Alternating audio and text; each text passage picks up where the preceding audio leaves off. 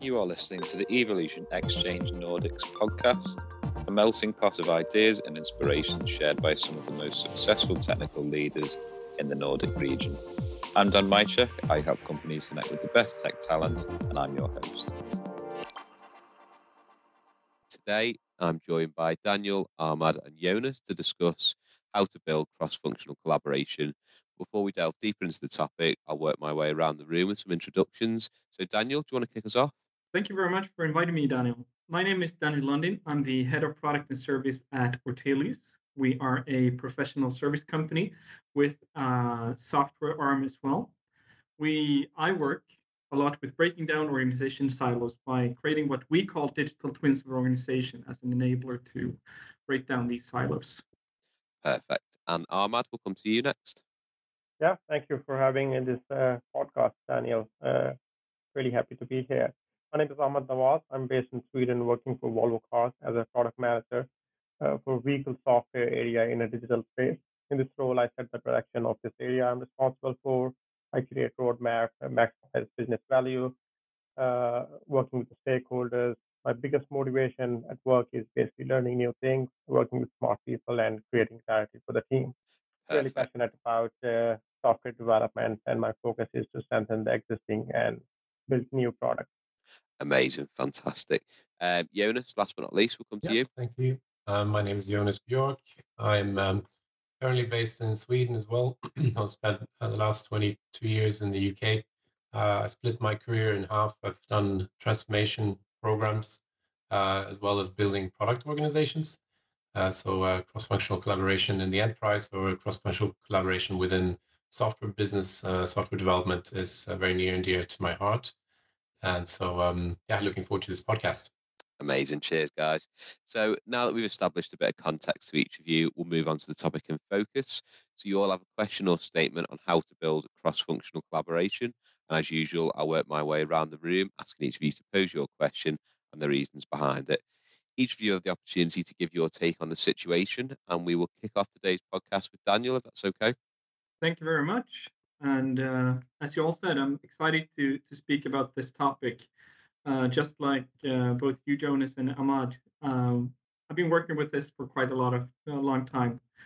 Um, what I've seen the past few years, or the past 10 years actually, is, is an increased specialization uh, across organizations in general, which led to increasingly siloed organizations. I've seen a lot of different methodologies, SAFe Agile, the hub and spoke model, the Teal organization, etc., to manage this complexity and specialization. But what they all aim to do is, is breaking down the silos, but actually getting people to talk, share information. So my question to you is, is what's your experience? How can we share information in a way which makes sense to the recipient, not just to the sender? Because when I talk about product, I know what I mean. But if you're an engineer or if in, in sales or you're in finance, your perception of product will differ. So, what's your take? Uh, how can we uh, take information sharing and, and data driven decisions when you don't even have the same paradigm? Yeah, it's a it's a great question. Um, I can take the first punt at it, Amit, if you, if you don't mind. Um, so uh, the uh, all the frameworks that you mentioned, uh, they're getting a bit jargony, in my opinion, right? Uh, but as you say, they are all trying to achieve the same goal.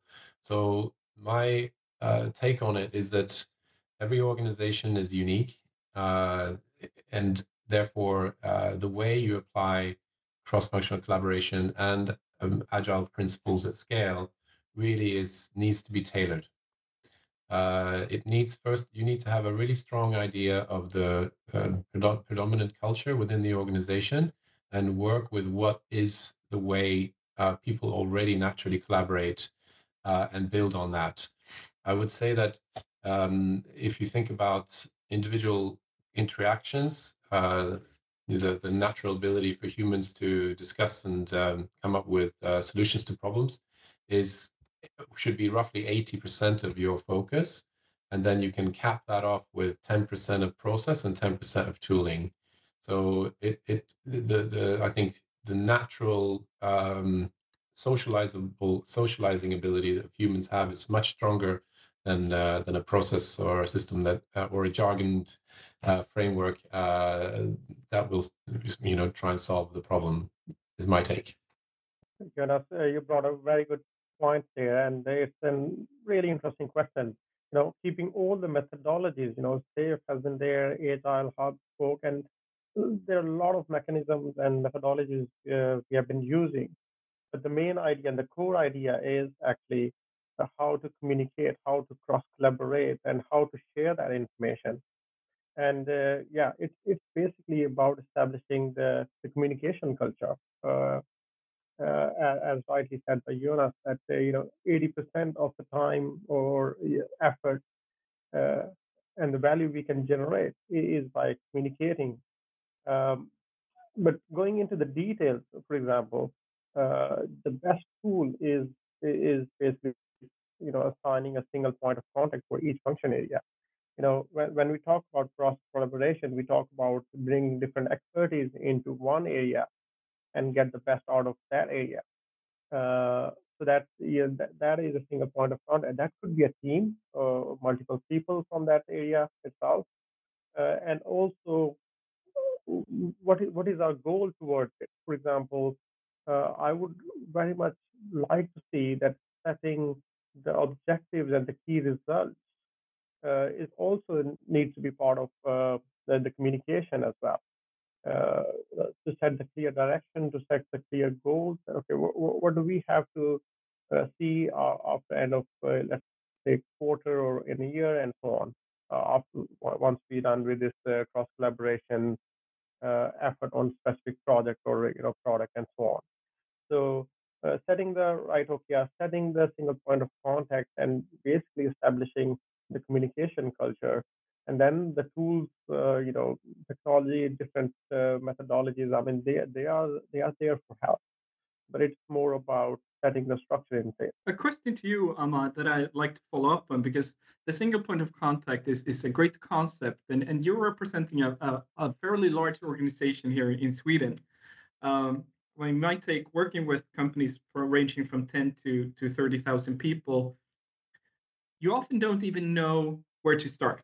It's kind of a whisper game. I start by asking Ahmad, and Ahmad, you refer me to Magnus, and Magnus refers you to Susanne, and th- that's sort of all of a sudden it takes me even three to four weeks before I even find the first single point of contact. What, what's your, I mean, what's your experience there, Ahmad? Yeah, it's it's a, it's a great uh, more you're touching the ground basically and, and that's that's a dilemma you know when we start any teams uh, across collaborative work. In the beginning definitely that's the case. And uh, how to get around of it is basically uh, as i said you know having a, a, clear directions who is who i mean some sort of information put in place that uh, this this focus area uh, having let's say 10 teams and each team is doing certain capabilities, and within that capabilities, X person is performing so and so uh, responsibilities and so on, and he's an expert or that team is an expert. So that's how we make our uh, way around that problem. But of course, it takes it is time consuming in the beginning at least. Uh, I was more jumping into when when we have cross collaboration uh, ongoing, and then there are multiple teams involved instead of asking, you know, it's, it's a real time scenario. For example, if I need to ask one single piece of information, I would be posting it out or sending an email or, or it could to a larger forum. That will not give any any value because uh, you know everyone will be confused. Yeah, it's maybe not concerning my area and so on. So yeah, having having complete and direct communication uh, with the required, I mean, with the necessary people by finding uh, with that uh, you know organizational chart and so on, and then team setup, and, and then you know we, have a lot of brilliant tools to to visualize that part. But it's it's a dilemma. It's it's a challenge. Uh, yeah, but there are different uh, methodologies to work around it. Jonas, what do you think? I mean, have you yeah, experienced I, anything like that? I was just uh, looking forward to jumping in on this topic. Um, Uh, so I worked for a large enterprise in the past with uh, 70,000 people globally, and and um, the way that they aligned the mission, or, or, should I say the strategy, was on a vision, mission, execution framework, which is the cascade model, as you probably have experienced once in your careers. Um, and it didn't really work because uh, it was too abstract for day-to-day work. And now, thankfully, um, I'm I, I, working in an OKR model with an organization of about two and a half thousand people. Um, and I'm happy to say that, that seems to be the right size organization um, to truly bring uh, an objective down to a, uh, a measurable KR and then uh, linking uh, project work directly to that KR, um, uh, you know, and driving driving a specific uh, measurable impact, and um, and there um, the accountability structure is traceable. Frankly, it, it's working. Uh, but yeah, I wonder at what point in the organization where it just simply is so so big uh, that either the OKR framework goes from the four that we have today, four objectives, to you know 15, uh, each with um, a five or six um, child uh, KRs hanging off the objectives, and then you know you can do the maths. Uh, so it's it's a great question. Um, yeah, OKR seems to work to a certain degree. I wonder what Google does. They obviously invented the OKR framework, I believe. Yeah, interesting uh, part. Yeah. Mm-hmm. Perfect. We will move on to Jonas's question next, then, please. Yeah, certainly. Um, so I wanted to talk a little bit specifically within a software product development organization. Um, and it's sort of related, but I think it, it goes a little bit more into uh, how teams work together. So um, often you will have uh, design teams and software development teams and teams responsible for uh, delivery. Uh, and I'm talking about uh, DevOps or uh, run maintenance teams in particular. Um, and they are expected, of course, to work harmoniously uh, and delivering um, continuously into into production, delivering value to the customer in a continuous basis. Um, but of, but also uh, they are uh, agile evangelists, and um, the teams are really, of course, um, keen to uphold their the principles of self-organization and autonomy. So again, after a certain size, um, the sort of the natural ability for humans to keep track of what people are doing, I think um, the, the theory goes that over 150 people, it's very difficult for the human brain to keep track of uh, what's going on across uh, teams. What what I've seen happen is that um, you know the design team will organize themselves around their particular agile uh, processes and and uh, principles and self-organize and then the software development and then the devops teams etc will do the same. And lo and behold you start passing work across the three groups and you're not continuous and you're actually in some kind of weird waterfall model. Uh, so um, i'm really curious to hear uh, from you daniel and amit um, ahmad sorry how you guys have managed to overcome uh, this particular conundrum. If you've seen it, uh, if you've solved it, I'd love to hear it. Um, so that's my question. Yeah, uh, I, am not going to speak on, on, your behalf, Ahmad, but I think I think everyone has seen this sort of agile methodology that that for some reason transitions back to the waterfall model once it hits the ground. The idea is great everyone is going to be sort of self-organized. We're going to focus on delivering value. We're not going to sort of uphold all these processes. And then all of a sudden, planning comes into place and priority becomes hard. Because for me, in my team, I'm doing the most important stuff this company has ever done. But every team feels the same. So, I mean, agile is not sort of excluding decision making and an authority on a overall level. And i think for me that's that's the key in this cross team collaboration is is actually making decisions. It's not delegating the responsibility of decisions on what is the key priority. It is actually increasing that level of, of decision making uh, what's your what's your take on on that perspective? Yeah it's uh, definitely you know one of the interesting area to look at uh, that you know working in a cross collaborative area uh, you know different uh, software development teams uh, delivery teams and how, how, they work in a harmonious way and they're delivering continuously you know following the methodologies uh, and so on. I think one, one important factor is definitely trust. You know trusting the teams uh, that they they are delivering on that mission, and also to in order to make it efficient, uh, working on a common goal. That is make more you know harmonious. Um, if we can somehow create enough clarity that it is you know all the cross collaborative effort is against one common goal, which is definitely really really hard to do because software development teams they come they will uh, focus on, on, the development part. Design team, uh, delivery teams, they have their own focus. I mean, delivery team, they are more focused uh, on some sort of operationalizing, for example. Uh, but all needs to be all needs to adhere to the methodology, the agile or or whatever framework uh, that is being followed. So sharing the same common goal and trusting the teams uh, to their best of their abilities and expertise because in a cross collaborative area that that's that's really the key uh, so that's that's super super important uh, uh, to to in order to sustain it and also collab- collaborate in an effective way. That's that's my take on this there's a can... sorry go ahead daniel.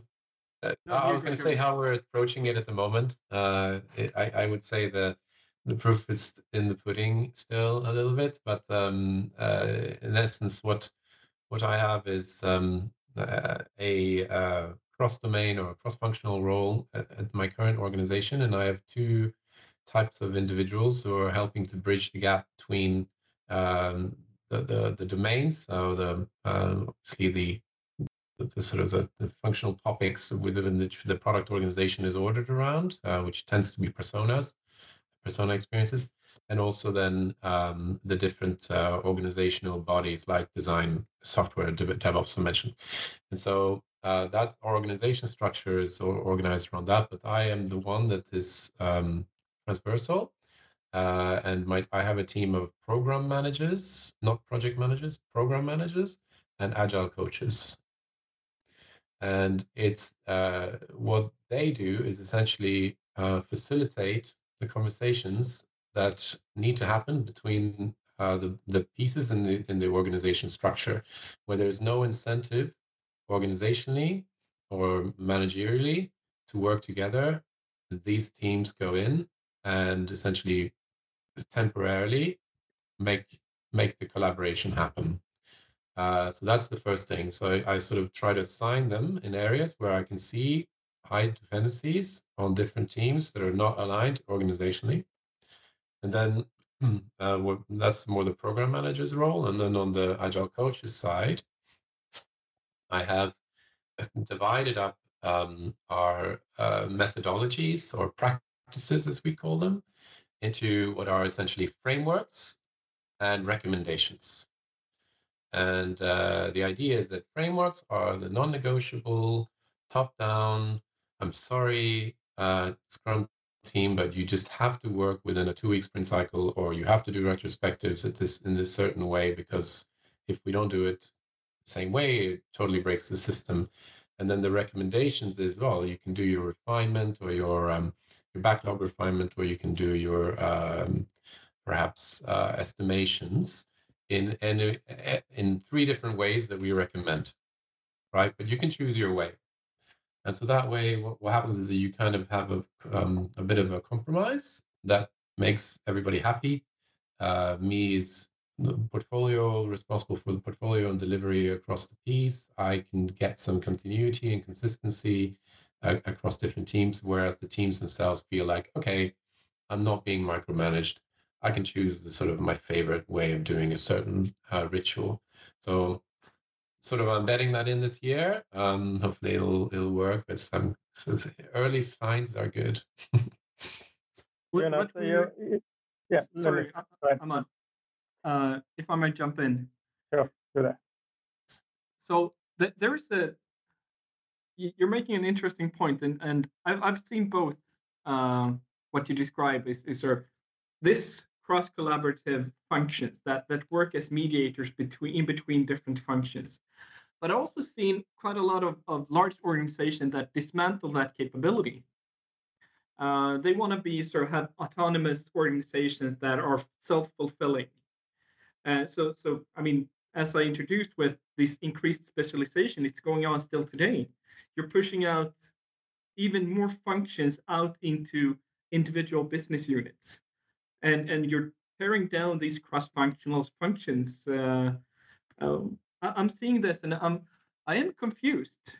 I'm a bit confused why why this is because I'm seeing the growth of this in in these sort of new upcoming, uh, largely software development companies I'm seeing this with companies like Pandora that that have a hub and spoke model where they have a centralized team and then they have these spoke model where you have teams out in the different functions that have a supporting function.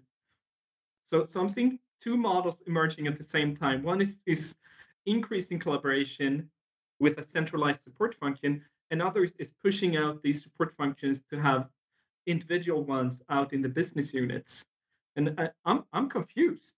I'm confused to, to why why I'm seeing two opposing things occurring at the same time. Uh, have you seen any of this, uh, Ahmad or, or Jonas? Yeah, I can give my input on this. Uh, definitely, you have a point, and and that that exists. Uh, but the the way we see it, I think that that makes a difference. Uh, the thing is, we don't want to fit one size fits all, uh, you know, approach kind of thing. Uh, therefore, we need to have these two different models uh, based on the needs, based on the use case. Maybe it's a it's a huge, huge, huge organization where the second model uh, will fit in best, where you need to have uh, the areas and then individual expertise needs to go in there um, and stick around kind of in, a, in a permanent way.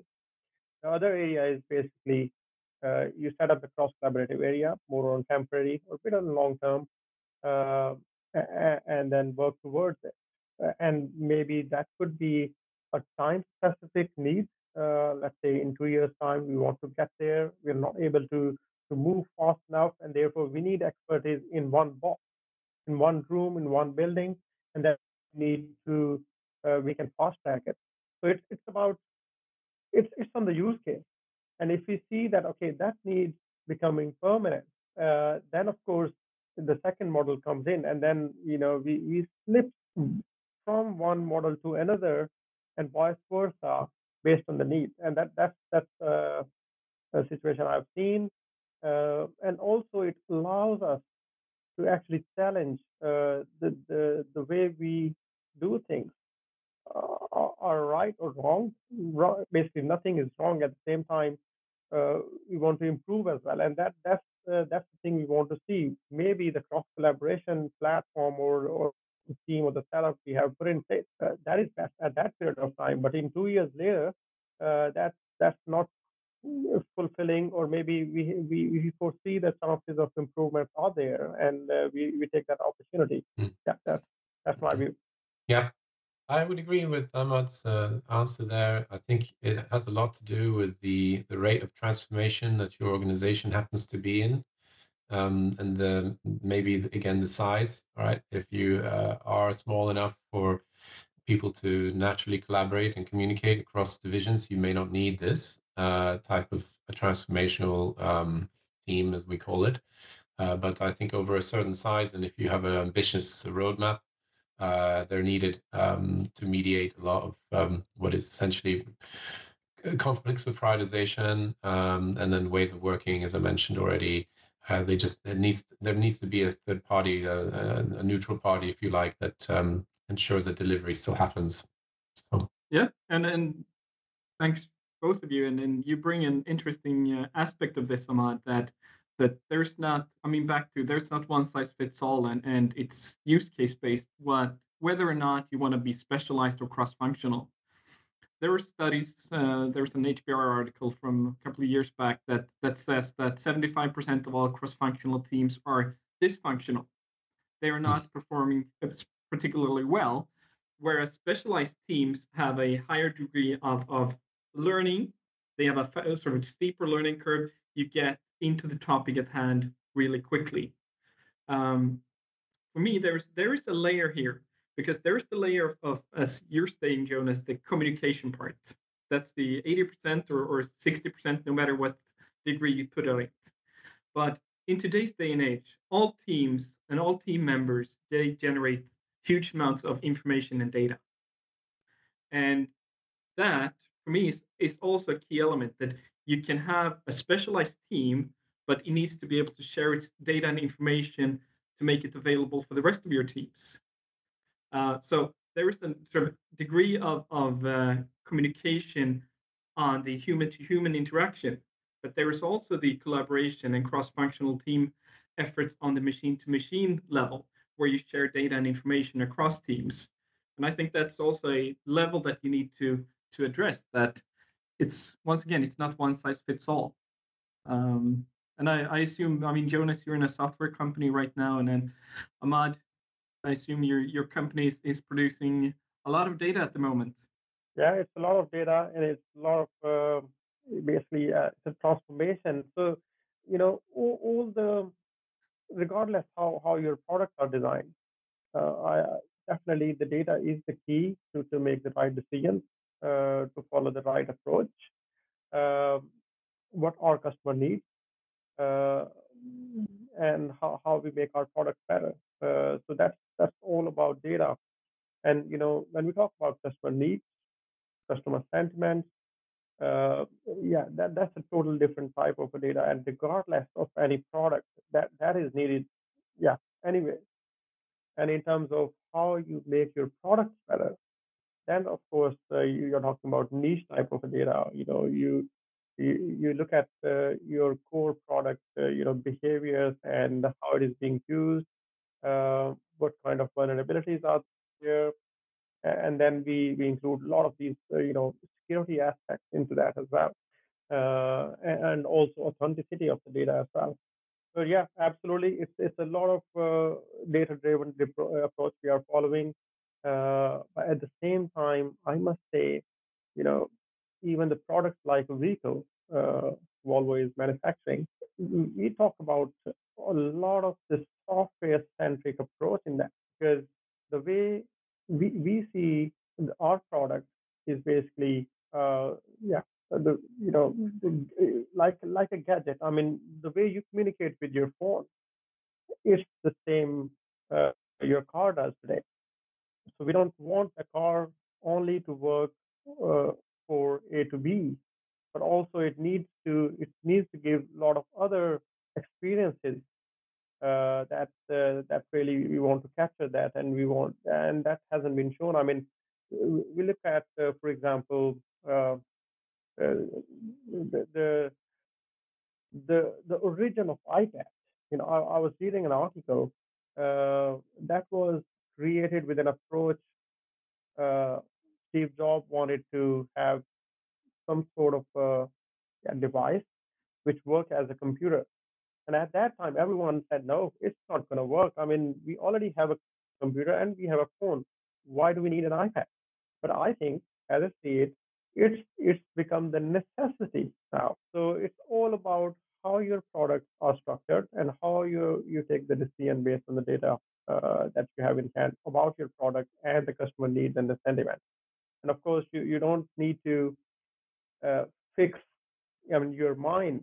Uh, I can quote another. I mean, I there was a really good talk uh, from one of my colleagues about innovation, and he he quoted uh, Henry Ford uh, uh, quote as well that he if he wanted to ask if he wished to ask from his customer what do you need, they would have said we need faster horse but look at the cost today, or look at any product. They they have been evolved so much, and then it, it becomes totally different uh, ball game and landscape uh, about the systems, about uh, how the, how our product works, how we interact with that. Yeah. Hmm. Yeah, I mean, data is key and central. So, uh, through all the brands and the organization I work in now, we have tens of millions of monthly users, right? So, uh, of course, we track their interaction with our with our websites, and and we do that whole uh, you know product marketing and product management uh, connection there. So that's that's table table stakes for us. But and I'm not involved in that, so I won't speak to it so much. But where I find data coming in handy for me um, in my sort of role as transformation leader is that um, I'm able to uh, to to th- thanks to my uh, colleagues in the enterprise space uh, look at um, how uh, code is being uh, developed uh, and what is the what is the, the code that is being worked on and checked in? Is it something we would consider legacy? Uh, that's some something we should be looking to retire or move away. Um, or, and also you know which which capabilities is it that people are working on and how much? And that is absolutely uh, crucial information in my role um, when it comes to um, uh, planning our, our uh, roadmaps, uh, making sure that we're aligning our tech radar towards in the direction we want to be to stay top of our game. Uh, to speak to finance, we always have a lot of questions, of course, about cost uh, and capitalization, etc. And um, so, so I'm, I'm loving how um, you know in the last few years I'm getting a lot of great data um, up all down, way down from in the code repository uh, levels up to, to make uh, strategic decisions for me as a transformation leader. So that's really helped, um, I think, uh, everybody along a lot. Yeah, I, th- I, think so too. And then, I mean, it's getting better uh, by the day. There's still quite a lot of, of challenges uh, where where you design software to support a workflow, but perhaps not data sharing. It's it's quite quite a different thing to to enable, ensure that that uh, um, I mean uh, I, I was talking to my support technician for my car the other day, and he said, well, essentially you have a mobile phone on on wheels. Of course, there's going to be bugs, uh, but they've designed the car to generate data in a sensible way so they can enhance the sort of future features and functions uh, across the entire team for marketing, for sales, for engineering, for aftermarket and service. All these, they, they use the same core of data, but they can make different analysis. They can work cross functional in their efforts in developing the next product, the coming product. And, and for me, that's a, that's a level of, of cross-functional collaboration as well to ensure that we're actually looking at the same basic information and data when we make our decisions. It is not, I look at my data and this is my data. They don't they don't match, and therefore we don't agree. Yeah, agree on the same goals by by data sharing and looking at the right uh, information out there. So absolutely, that's that's one of the key. It's not only okay, it's my gut feeling. You know, whenever you want to take any decision, there are always at least at least two factors to be. One is data, for example, and the other part is yeah, how how are we doing? And you know basically checking on uh, is that strategy really working? And then comprehending uh, complementing with the with the data itself. And that's that's you you you seldom fail if you have these two combinations uh, at least these two two combinations. I, I really would like to ask you Jonas from you that you know in your transformation journey are you also or how are you balancing the technical transformation and the business transformation. The business transformation, I, I, can give some examples. For example, evolution from you know one version to another, uh, or one total different product to uh, to a next level, which is total, providing total different capabilities, but being on the same uh, same same level. Uh, total new platform, a lot of interactions, a lot of uh, more capabilities, and so on. And technical transformation is basically you know, updating your infrastructure so that it can meet the demands uh, on the scalability, the performance. We talk about data. I mean, there uh, there weren't a lot of data back in the days, 10 years, 10 years ago, and now we are talking talking about huge sum. So, uh, are you also focusing on these two parts, and how are you balancing that, technical and business transformation? Yeah, yeah, it's a great question. Uh, in fact, um, we set out some ambitious goals uh, for the next uh, three to four years, which I'm sure every company has done. Uh, but for once, we we also decided that let's let's invest two months in really coming up with what is our five-year um, strategic roadmap, and it it is that is not the technical roadmap, right? That's very important because technical roadmaps that that distance forward is simply impossible. But actually, on the business side, you can say, I want to be the market leader here, or I want to develop this capability there, and the the components of these these strategic components together is what we believe to be the way to unlock our you know X um, target revenue or market share or whatever, right? So so we were very lucky to um, get the time to to actually get in a group um, and and really uh, plan out, you know, uh, sort of modularly what kind of um, abilities the commercial organization would have over the next few years. And then then we went into the point where we looked at okay, um, what capabilities would we need to have as an organization to be able to provide these kind of services in two, three years' time. And so that that then developed into what is essentially a capability roadmap. Uh, and and then what we do is uh, from there we build projects uh, which are often uh, you know touching multiple um, capabilities, but that bring value incrementally to our customers along that um, top level uh, business uh, roadmap. So um, the the the challenge, I guess, is uh, so that's that's that works very well. Uh, so you you know basically have um, a, a, a long-term business view that we update um, quarterly, roughly, and then we are working our software development cycles. Obviously, much much quicker soft uh, iterations at the bottom. Um, but um, uh, what was really the game changer is this uh, getting an OKR framework um, to to to sit across all of it because otherwise you you have uh, in essence the the age old conflict of uh, are you led by the commercial team or are you led by the product team? And both are right often right? Uh, and it creates natural friction but an OKR framework which is enterprise wide um, as simple as possible. But but the, the main thing is enterprise wide, so it's comprehensive. That then uh, helps you mediate through all those conflict of interests in terms of of reaching the goal. So um, yeah, it, it's it's yeah we're, we're, sort of on that journey right now. So I can't say exactly if it's uh, bore all the fruit, but I feel like it's a good strategy. Yeah, no, re- really like uh, the mapping between uh, the, the business and the strategy part into the technical part. Uh, key would be, I mean, uh, it's really great to hear that you you came up with that strategy and then you mapped down towards technical and what kind of capabilities that you need and invest on. Uh, the key is basically finding the right balance because investment wise and the time, the effort, and so on, that is something needs to be spent. Yeah, uh, where the most uh, that that would be the key. Uh, that, yeah. yeah. And, mm-hmm. Exactly, and that's why the culture of the organization, the pre- prevailing con- culture of the organization, understanding it, and in a way making use of it, not trying to change it, uh, is the most important thing. Because um, that's the human aspect, if you like, the soft side of it, which is the bit that you can't um, put a process around or uh, put, you know, put systems and toolings to solve. Right? It's it's very important. Hence, back to that eighty percent people and interactions, 10% process, 10% tooling. Um, just, yeah, it's, it's obviously not scientific, but guidelines.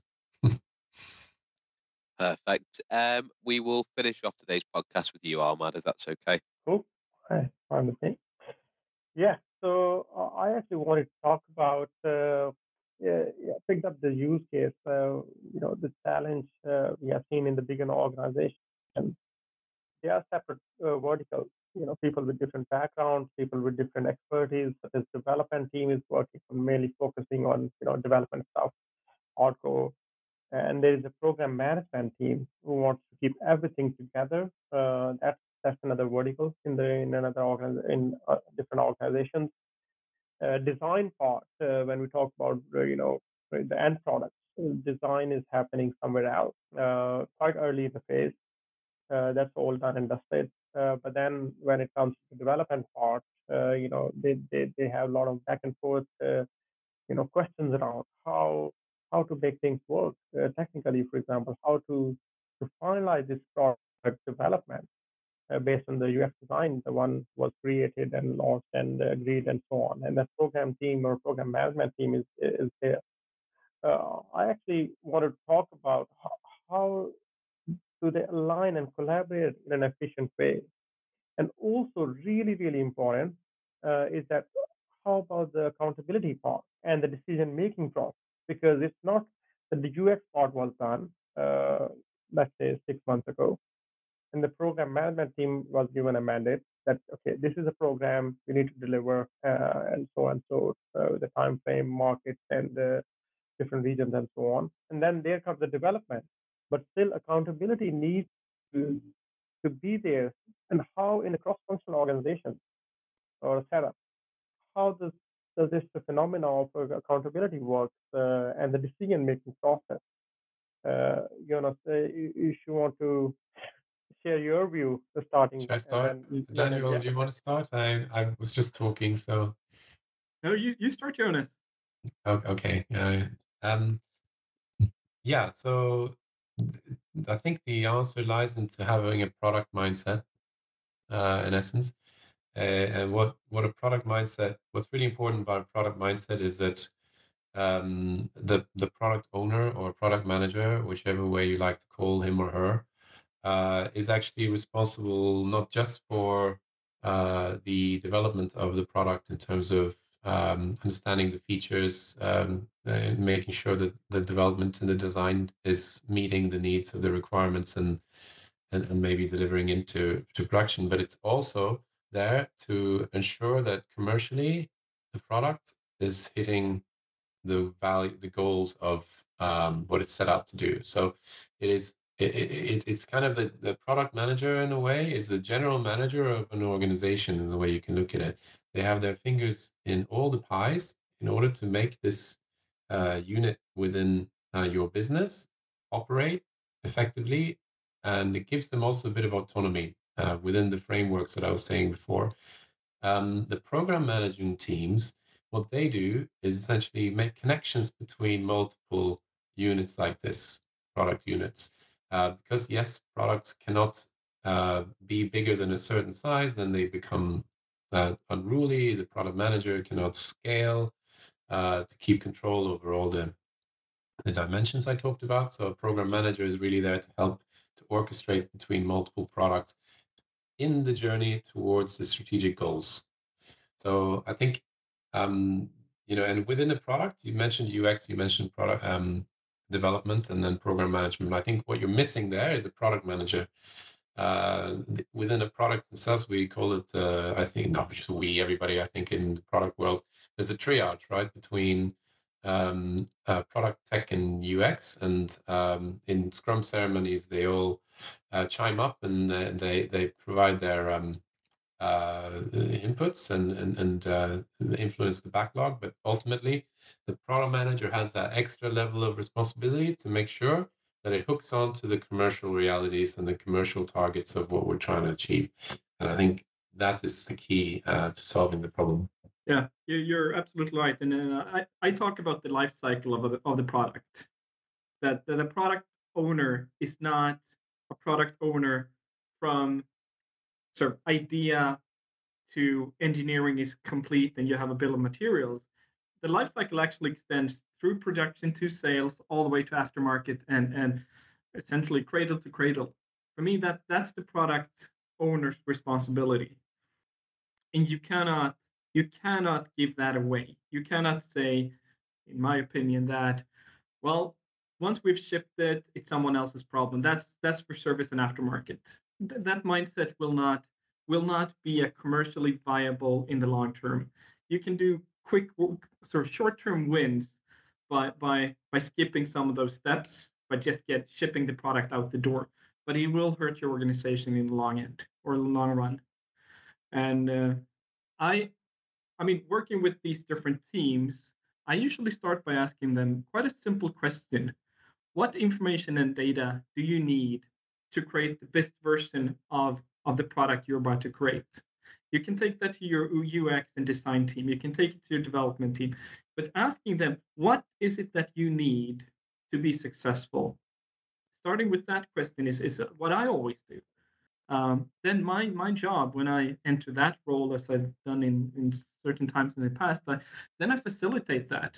I will facilitate these sort of meetings that need to happen. You need to talk to this person. Scrum and, and the agile approach is a way of facilitating communication as well. But but it doesn't exclude the product owner and their of very important role in all of this. It's not a it's not a 10%, 20% job. It is a full-time job to to own a product. And and I think that's a key to to to what you're asking about, uh, Ahmad. Yeah, very good. Uh, I got a lot of uh, input on this, and uh, to be honest, it's really, uh, yeah, uh, that is the key, basically, uh, having full ownership, and then ultimately having a full accountability as far as, uh, you know, then naturally the decision making comes uh, uh, by default with it. So absolutely, this is, uh, yeah, that's definitely the key. Otherwise, if if each individual or each individual team is working or taking the decision, taking their ownership or only their part, the whole product will will not work, uh, yeah, as it should, and also uh, provide or not generate the value in um, in a short period of time at least. It needs to be a lot of uh, uh, you know checkpoints that needs to be met and so on. So then then it's basically become a waste. Yeah, but it's it's it's really crucial to to to create that kind of culture. Yeah, it's about shifting the mindset. You know, everyone wants to yeah ha- have an easy job, right? Yeah, it's not my responsibility. It's yours to take it and, and stuff like that. So it's about uh, yeah the mindset and the culture and uh, yeah. how we collaborate and work. Yeah. There there is an element. I don't I don't know how prevalent it is in, in your companies, but but I've also seen uh, that that sometimes the product owner and the product manager role is considered an organizational entity, meaning I have a development team or an engineering team, and I have a sort of I have I have a team ownership, but it's more about the team than the actual product. Uh, what what's it like in your organization? Is is is the product owner or product manager is it a team lead role or is it a product role? No, we are we are it's end to end. I mean, the idea is to have complete ownership it's not if I look at conventional times, I mean the uh, supervisors and team leads and the map it or wants to map it to, towards uh, product ownership, then definitely it's it's the wrong way to think about it. It's a complete ownership, complete different way of thinking and handling the the, the entire thing, entire um, and also basically ask I mean ask questions, ask the right data, uh, ask the right information, ask the right people, ask the right team member. I've been closely working uh, uh, and had some some interactions quite in a deep level with uh, companies like AWS and Google.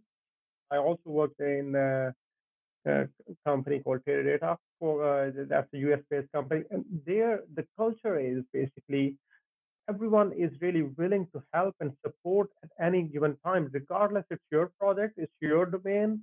But if somebody asks, I still have I mean, really, really good friends from, from those companies whom I work who I work with with very less time. Uh, uh, but you know, it's it's about the culture, it's about the mindset and the willingness to support. Well, and instead of saying, "Yeah, that's not my job," sorry, I can't help.